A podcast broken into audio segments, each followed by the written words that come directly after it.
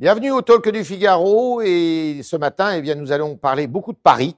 Pourquoi? Bah Parce que nous sommes avec Emmanuel Grégoire, le, le, premier adjoint à la maire de Paris, Madame Hidalgo, à quelques jours donc des municipales. Comme vous le savez, le rendez-vous est fixé au 28 juin pour le deuxième tour.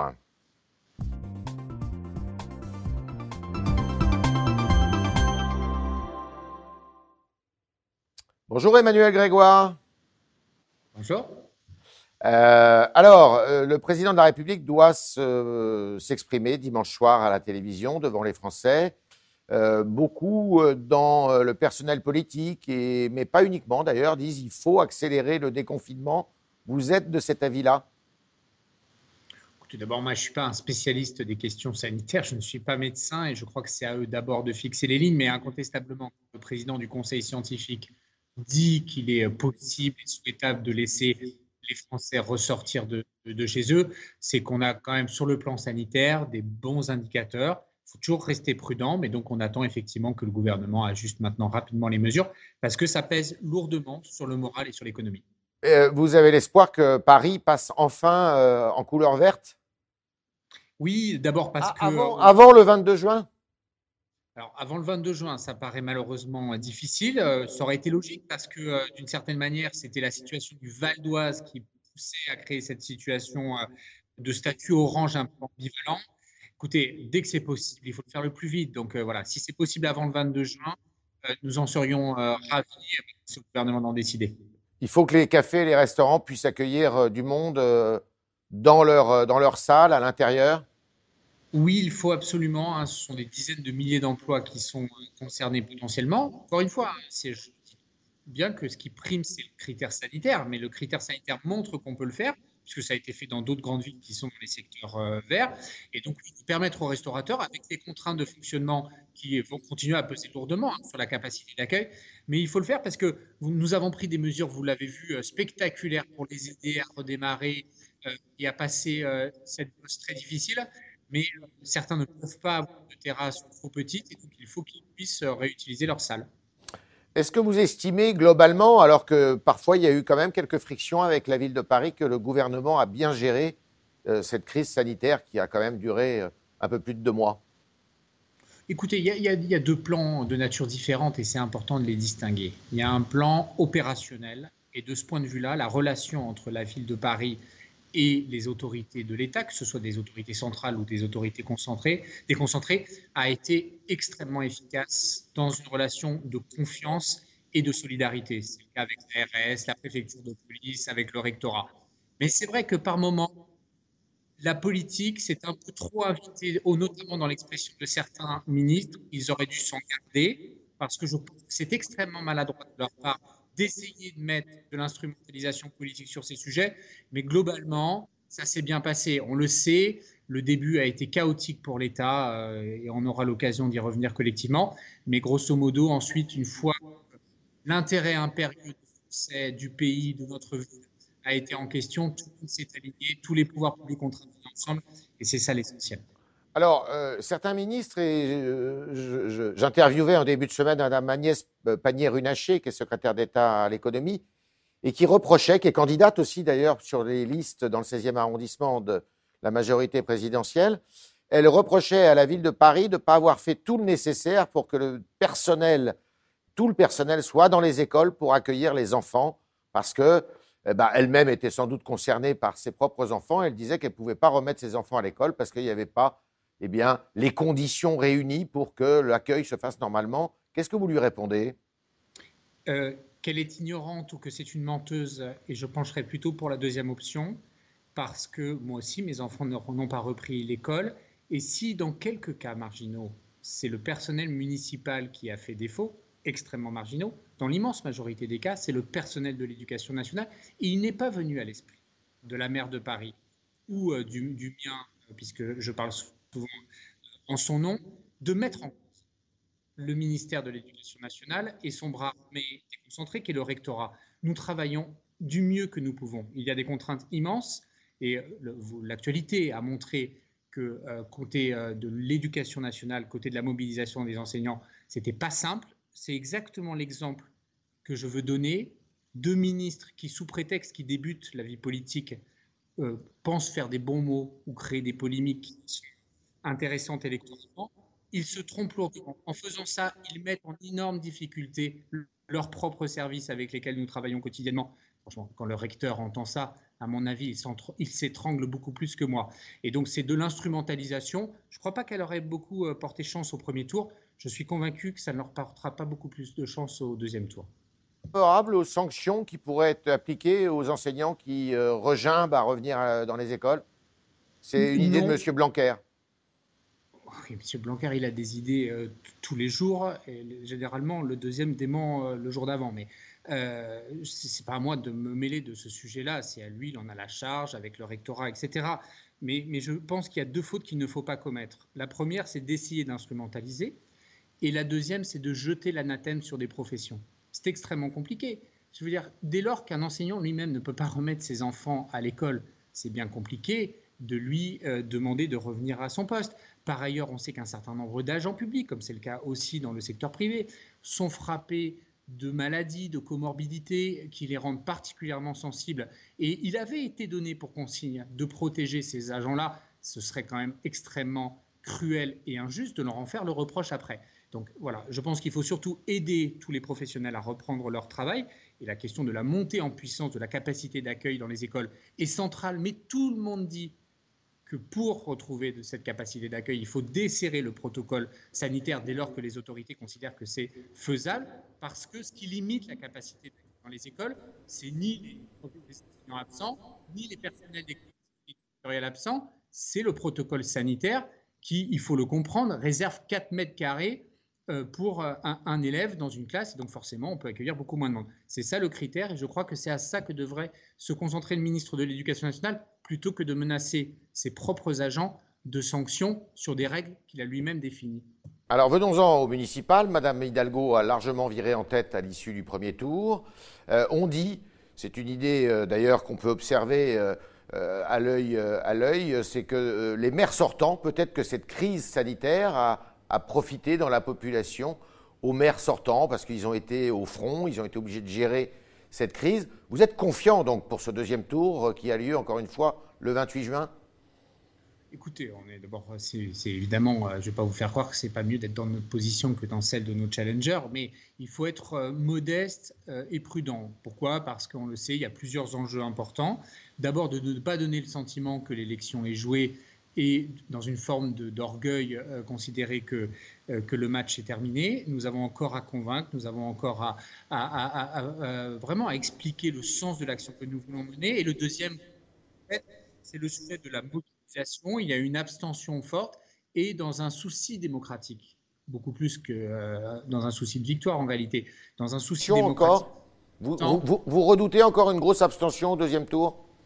On va être très franc de moins en moins parce que c'est très lié au, cadre de stress sur la, situation sanitaire. Plus nous arrivons à convaincre que la situation sanitaire vraiment s'améliore significativement, et deuxièmement que nous serons, nous serons en capacité d'organiser les bureaux de vote de façon extrêmement prudente pour garantir, garantir qu'il n'y a pas de risque de contamination, plus les mesures prises par euh, l'Assemblée nationale et le Sénat euh, sur les procurations, etc. Nous, voulons trouver les conditions pour euh, avoir une participation la plus importante possible. Ce n'est pas un sujet de savoir qui, qui gagne ou qui bénéficie de cet effet, parce que je pense qu'en réalité tout le monde en bénéficie. Euh, c'est un sujet de légitimité démocratique pour tous les équipes. Alors, vous avez réussi à faire euh, alliance avec les Verts, avec David Belliard, qui était le, la tête de pont, je dirais, des écologistes à Paris.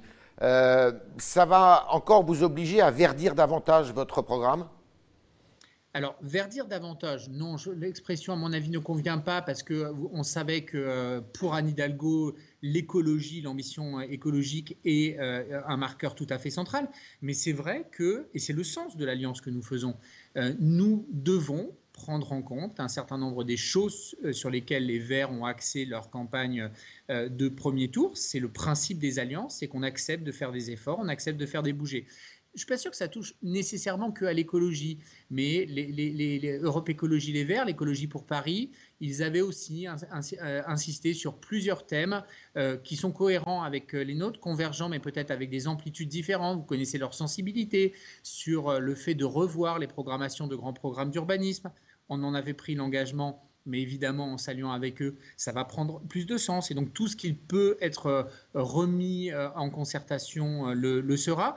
L'objectif de cette alliance, c'est de savoir tirer, pardonnez-moi l'expression un peu emphatique que je vais utiliser, mais savoir tirer le meilleur de chacun d'entre nous sans renier ce qui fait notre spécificité.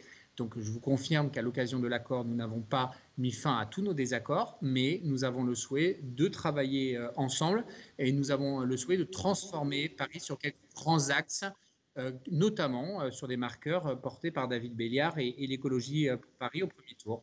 Alors Anne Hidalgo a, fait une promesse, c'est que d'ici à, l'été, il y aurait 50 km de voies cyclables supplémentaires. Est-ce qu'elle va pouvoir tenir ce pari d'ici au 21 juin? Alors c'est courant de l'été, on peut après jouer sur la sémantique, mais euh, euh, vous avez vu qu'on déploie des choses assez spectaculaires euh, et nous sommes contents de deux choses. La première, c'est leur acceptabilité. C'est-à-dire qu'on on avait une crainte, évidemment, c'est que quand vous faites des, changements aussi rapides, aussi spectaculaires, que ça crée de la crispation, de la frustration. Et globalement, et dans une immense majorité, compris avec par les maires d'arrondissement qui ne sont pas de la majorité d'Anne Hidalgo, plutôt l'envie d'aller euh, très fort, très vite, très loin. Euh, donc ça, c'est... Et le deuxième, c'est le succès d'usage, c'est-à-dire que euh, une, bonne idée, si elle ne rencontre pas de succès d'usage, ce n'était pas une bonne idée. Et à l'inverse, une idée qui était plus sujette à caution, si elle rencontre un succès d'usage, c'était une bonne idée. Et donc, c'est ce qu'on voit avec la rue de Rivoli, par exemple, qui est le symbole, d'une certaine manière, de ce volontarisme d'Anne Hidalgo. Le succès de fréquentation est tel que incontestablement, nous envisageons de ne plus revenir en arrière. C'est en tout cas ce qu'a annoncé Anne Hidalgo. Un jour, est-ce que, euh, d'après vous, Paris sera fermé aux voitures? Je ne le crois pas. Je suis même sûr euh, du contraire. Pourquoi? Parce que la voiture, c'est-à-dire une solution de mobilité individuelle ou en tout cas de petite capacité, euh, aura toujours sa place à Paris. Après, le sujet de la motorisation se posera évidemment euh, en faveur de l'abandon du thermique d'abord et puis ensuite de toutes les technologies qu'on connaît, pour certaines pas encore, qui viendront y contribuer. Mais oui, la mobilité individuelle par véhicule est quelque chose qui va diminuer au profit des mobilités, de l'ultra-mobilité, comme on dit, et la micro-mobilité, et des solutions et des solutions collectives. On est en train de sortir, et c'est pas à Paris, c'est partout dans le monde, c'est partout dans les grandes villes françaises, quelles que soient les étiquettes politiques. Nous sortons de ce modèle euh, d'auto-solisme, comme on dit, c'est euh, tout seul dans sa voiture. Je l'ai fait tellement d'années euh, que j'en garde un, souvenir parfois agréable, souvent désagréable aussi quand c'était dans les bouchons. Mais nous sommes en train de sortir de ça. Alors, Rachida Dati et Agnès Buzyn sont face à, à Madame Hidalgo. Euh, il y a un dialogue qui s'est engagé, euh, euh, plus ou moins difficilement, entre ces, deux, femmes. Vous n'avez pas peur qu'au troisième tour, quand il s'agira d'élire le maire de Paris au sein du Conseil, eh bien, ces deux, ces deux forces fassent cause commune contre Madame Hidalgo, puisqu'il semblerait que le, le mot d'ordre de part et d'autre, ça, ça serait battre Madame Hidalgo. Alors, je, ne doute pas que le risque existe, mais, je ne crois pas qu'il se produira, surtout, et c'est bien l'enjeu du 28 juin. Il faut donner à Paris une majorité suffisamment claire, suffisamment puissante, pour ne pas laisser un troisième tour, entre guillemets, de petits arrangements entre des gens qui parfois veulent travailler ensemble et le lendemain s'invectivent dans la presse de façon extrêmement puissante. Et à mon avis, euh, ça laissera tout ça beaucoup de, traces. En réalité, vous le savez, le mode de scrutin à Paris est particulier. Euh, si nous avons, c'est-à-dire Paris en commun et l'écologie pour Paris, une majorité dans suffisamment d'arrondissements, nous réunirons une majorité extrêmement confortable au Conseil de, Paris qui ne laissera aucune possibilité d'alliance à, revers. Et donc c'est très sereinement ce sur quoi nous, voulons euh, travailler. Après, la question sera pour nos oppositions, si d'aventure nous gagnons, de se positionner. Est-ce que c'est une position radicale, constructive, etc. Euh, mais j'allais dire, c'est un peu ce qu'on avait déjà au Conseil de Paris. Si je peux prendre un parallèle, Rachida Dati continue à porter cet héritage LR et euh, LREM est devenu une forme d'UDI, c'est-à-dire euh, du centre droit, Et donc, à mon avis, s'ils ont l'occasion de travailler ensemble pour nous battre, ils le feront. Il faut simplement que les Parisiens fassent en sorte que ça ne puisse pas être possible. Emmanuel Grégoire, est-ce que vous resterez premier adjoint au maire de Paris si Madame Hidalgo est réélue? Écoutez, euh, tout ça va être discuté. Je ne vais pas vous dire que euh, ce qu'a dit la maire de Paris dans la presse m'a échappé. Euh, elle a dit qu'elle le souhaitait. simplement, elle le proposera au Conseil de Paris. Et vous savez comment ça fonctionne. À l'issue du deuxième tour, une semaine après, à peu près, nous votons en même temps pour le ou la maire de Paris, pour son exécutif. Et donc, il est bien prématuré pour moi d'en parler. en temps utile, si la maire me le propose, nous y réfléchirons et ensuite collectivement, le Conseil de Paris votera pour le faire. En tout cas, je suis très flatté euh, qu'elle pense à moi et elle sait ma disponibilité à ses côtés. Est-ce que vous avez conscience que si Mme Hidalgo euh, est réélue à Paris, elle deviendra euh, le personnage central de la gauche française et qu'elle pourrait d'ailleurs avoir quelques ambitions, si vous me voyez venir, au niveau national Je vous vois venir. écoutez, elle a eu l'occasion de s'exprimer de façon très claire là-dessus et encore cette semaine. Elle souhaite être maire de Paris. Elle considère que c'est le plus beau mandat euh, qui soit. Et puis, vraiment, c'est un objet de politique publique absolument immense, avec une histoire, un patrimoine euh, immense et avec des enjeux de transformation. Et donc, elle veut être maire euh, pour cela. Elle, elle assumera, par ailleurs, elle l'a dit comme telle, le rôle qui pourra être le sien dans la recomposition d'un camp progressiste qui met le social et l'écologie au centre de ses préoccupations. Euh, mais on n'est pas obligé de peser dans le pays en étant tous candidats à la présidentielle. Et puis on a observé qu'il y en avait déjà beaucoup qui l'étaient. Donc euh, la place est déjà euh, très, très, très pleine. je crois qu'elle a souhait de se consacrer à son mandat de maire de Paris et qu'il y a plein de choses qui l'attendent, plein de choses magnifiques à préparer, à la fois pour relever les défis qui ont été soulevés par cette crise du Covid, à la fois pour préparer les Jeux olympiques, à la fois pour euh, transformer cette ville en, la maintenant comme grande capitale de référence mondiale, patrimoniale, culturelle, d'accueil euh, du monde entier du point de vue économique, touristique, qui soit aussi bienveillant dans l'accueil de ceux qui souffrent, parce qu'il n'est pas question de faire de Paris un, ghetto de riches, pardonnez-moi l'expression, parce que je ne, l'aime pas en tant que tel, mais on voit bien le risque que ça fait euh, peser. Euh, donc voilà, c'est une ville cosmopolite, ouverte sur le monde. Ça a été sa vocation séculaire. Nous avons bien l'intention de l'assumer et de l'apporter dans les années qui viennent. Il y a eu un précédent célèbre, vous savez, avec euh, Jacques Chirac en 1995, et c'est le premier adjoint qui est devenu maire, M. Jean Tibéry. Vous êtes premier adjoint. Oui, je suis premier adjoint.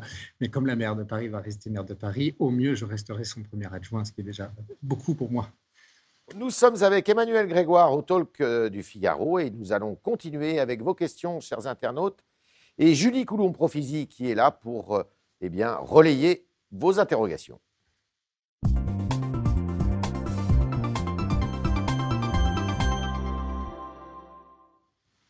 Julie Coulomb-Profisi, à vous. Bonjour Yves, bonjour Emmanuel Grégoire, bonjour aux internautes. Alors une première question, on en a parlé un petit peu tout à l'heure, vous êtes soutenu par les, écologistes, notamment dans votre arrondissement. Et pourtant, Vivian Écrol, donc sur, euh, sur euh, Twitter, évoque euh, la coupe d'une vingtaine d'arbres boulevard Poniatowski il y a un mois, des arbres qui étaient en bonne santé. Est-ce que ce n'est pas un peu contradictoire? Alors, pas du tout. Et puis, ça permet de répondre parfois à des polémiques que les gens ne comprennent pas. On coupe les arbres dans deux cas. D'abord, on en plante beaucoup plus qu'on en coupe. Ça permet de le rappeler. Mais enfin, on coupe les arbres dans deux cas. Le premier, c'est parfois ils sont malades. Et même si des éminents spécialistes qui les regardent pensent qu'ils ne sont pas malades, ils sont malades, mais généralement, nous faisons l'effort d'un affichage au pied de chaque tronc expliquant pourquoi il a été coupé, euh, etc. Donc ça, c'est le cas où des arbres, ils sont parfois d'apparence euh, euh, pas malades, mais en réalité, ils peuvent l'être, et ça se voit, les spécialistes le voient, moi, je connais rien, hein. simplement, je fais confiance à nos jardiniers. Vous savez, les jardiniers sont là pour entretenir les arbres, ils ne sont pas là pour les couper. Donc leur boulot, c'est de sauver les arbres, c'est de les développer, ce n'est pas de les couper.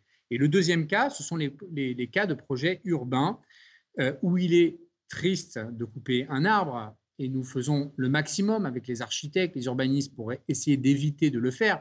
Mais simplement, parfois, ça se heurte à des, à, des contraintes euh, insurmontables et donc ils sont coupés. Voilà, c'est triste, c'est dommage, mais enfin, nous avons aussi besoin de pouvoir euh, construire des équipements publics. Ce à quoi veillons, c'est les préserver au maximum et deuxièmement, d'en replanter, je le redis, beaucoup, beaucoup, beaucoup plus que nous, nous en avons euh, coupé. Et je rappelle que dans le programme de mandature, pour la mandature qui vient de Anne Hidalgo, il y a un programme de boisement absolument immense. Et c'est notamment l'un des intérêts de l'accord que nous avons eu avec Écologie pour Paris. Là où nous, à Bercy, on pensait plutôt travailler sur la piste d'un grand parc pour les familles, etc. Ils nous ont dit oui, mais il faut penser à du reboisement. Et donc, c'est l'une des orientations modifiées du euh, projet de Bercy-Charenton grâce à nos amis écologistes. Julie? Alors, une deuxième question sur l'écologie. Il y a un thème majeur dans, pardon, dans les municipales. Il y a un nouvel enjeu qui apparaît, c'est celui des masques jetés par terre et des gants. Euh, il y a une amende de 68 euros qui est, mise, bientôt 135 euros. Euh, pour Annick, c'est une action répression pardon, qui ne fonctionne pas. Elle propose de créer des poubelles dédiées à ce type euh, de déchets. Est-ce que c'est une idée que vous pourriez appliquer, par exemple, dans le 12e Alors, honnêtement, non. Parce que si on fait une poubelle dédiée, ça veut dire un circuit d'élimination particulier, sinon ça n'a pas de sens. Or, euh, il n'y a pas besoin de créer un circuit dédié pour euh, les masques. On n'est pas du tout dans de la réglementation de déchets de type d'asserie, de, de, risque infectieux. Le, souci, euh, et vraiment parce que je pense qu'on je suis très convergent avec la, proposition qui est formulée par, par l'internaute, mais c'est simplement et de façon ubuesque pour beaucoup d'entre nous, on ne comprend pas les gens qui, euh, mettent, qui jettent leur masque. Alors, vous avez deux types. Il y a ceux qui jettent leur masque parce qu'ils s'en foutent de tout, et il y a ceux qui laissent tomber leur masque et qui, dans un moment de fainéantise, ne le ramassent pas pour le mettre euh, à la poubelle. Nous, avons beaucoup plaidé pour créer une amende spécifique. Je suis vraiment très content que le législateur, euh, avec le soutien du gouvernement, ait porté effectivement l'amende à 135. Peut-être d'ailleurs un jour, il faudra cogner plus fort si des gens ne peuvent pas assimiler un minimum de règles de civisme. Mais je ne crois pas que ce soit par la création de poubelles euh, euh, dédiées. C'est euh, malheureusement, quel que soit le, réceptacle que vous mettez, il y a des gens qui sont rétifs à un minimum de, respect des autres et parfois d'eux-mêmes. Donc voilà, mais en tout cas, je partage cette préoccupation. Qui est, et ce qui est, assez illustrant avec le masque, c'est que de façon assez spectaculaire, un objet s'installe dans la vie quotidienne, eh bien nous le retrouvons massivement dans la nature parce qu'un certain nombre de nos concitoyens euh, sont des cochons, disons-le euh, comme c'est. Une question encore, euh, Julie? Oui, on a une question de Jean-Luc sur Facebook. Il se demande pourquoi autoriser la fête de la musique à Paris cette année et il trouve que c'est un peu irresponsable. Qu'est-ce que vous lui répondez? Alors d'abord, ça ne reste pas de nous. et deuxièmement, attention, pour l'instant, rien n'est calé. Nous partageons avec le ministère de la Culture, avec le gouvernement, l'idée que si les conditions sanitaires le permettent, euh, il ne faut pas renoncer à l'organisation de la fête de la musique, mais ce sera forcément dans des conditions très particulières qui restent à fixer. Nous y réfléchissons de notre côté. L'État y réfléchit aussi parce que ça ne concerne pas que Paris, mais évidemment euh, nationalement. Je crois qu'on a beaucoup souffert avec cette crise. Euh, on s'est imposé beaucoup d'efforts collectifs. Il est important aussi qu'à un moment donné, nous nous redonnions de l'oxygène, que nous nous redonnions un petit peu de liberté. Et comme toute liberté, elle est encadrée par des règles collectives de responsabilité, en l'occurrence là de distanciation euh, physique, etc. Mais je suis convaincu que si nous y travaillons intelligemment avec les professionnels de la musique, avec les lieux qui accueillent habituellement ce type d'événement, que nous arriverons à organiser une fête de la musique euh, très particulière forcément, sans avoir à y renoncer euh, totalement et sans que ça fasse peser une menace sur, sur la santé publique. Merci Emmanuel Grégoire, merci beaucoup euh, d'avoir, euh, premier adjoint à la maire de Paris, d'avoir répondu à nos questions ce matin au Talk. Merci à vos questions, chers internautes, posées ce matin par Julie Coulon-Profisi. Et puis à demain, si vous le voulez bien.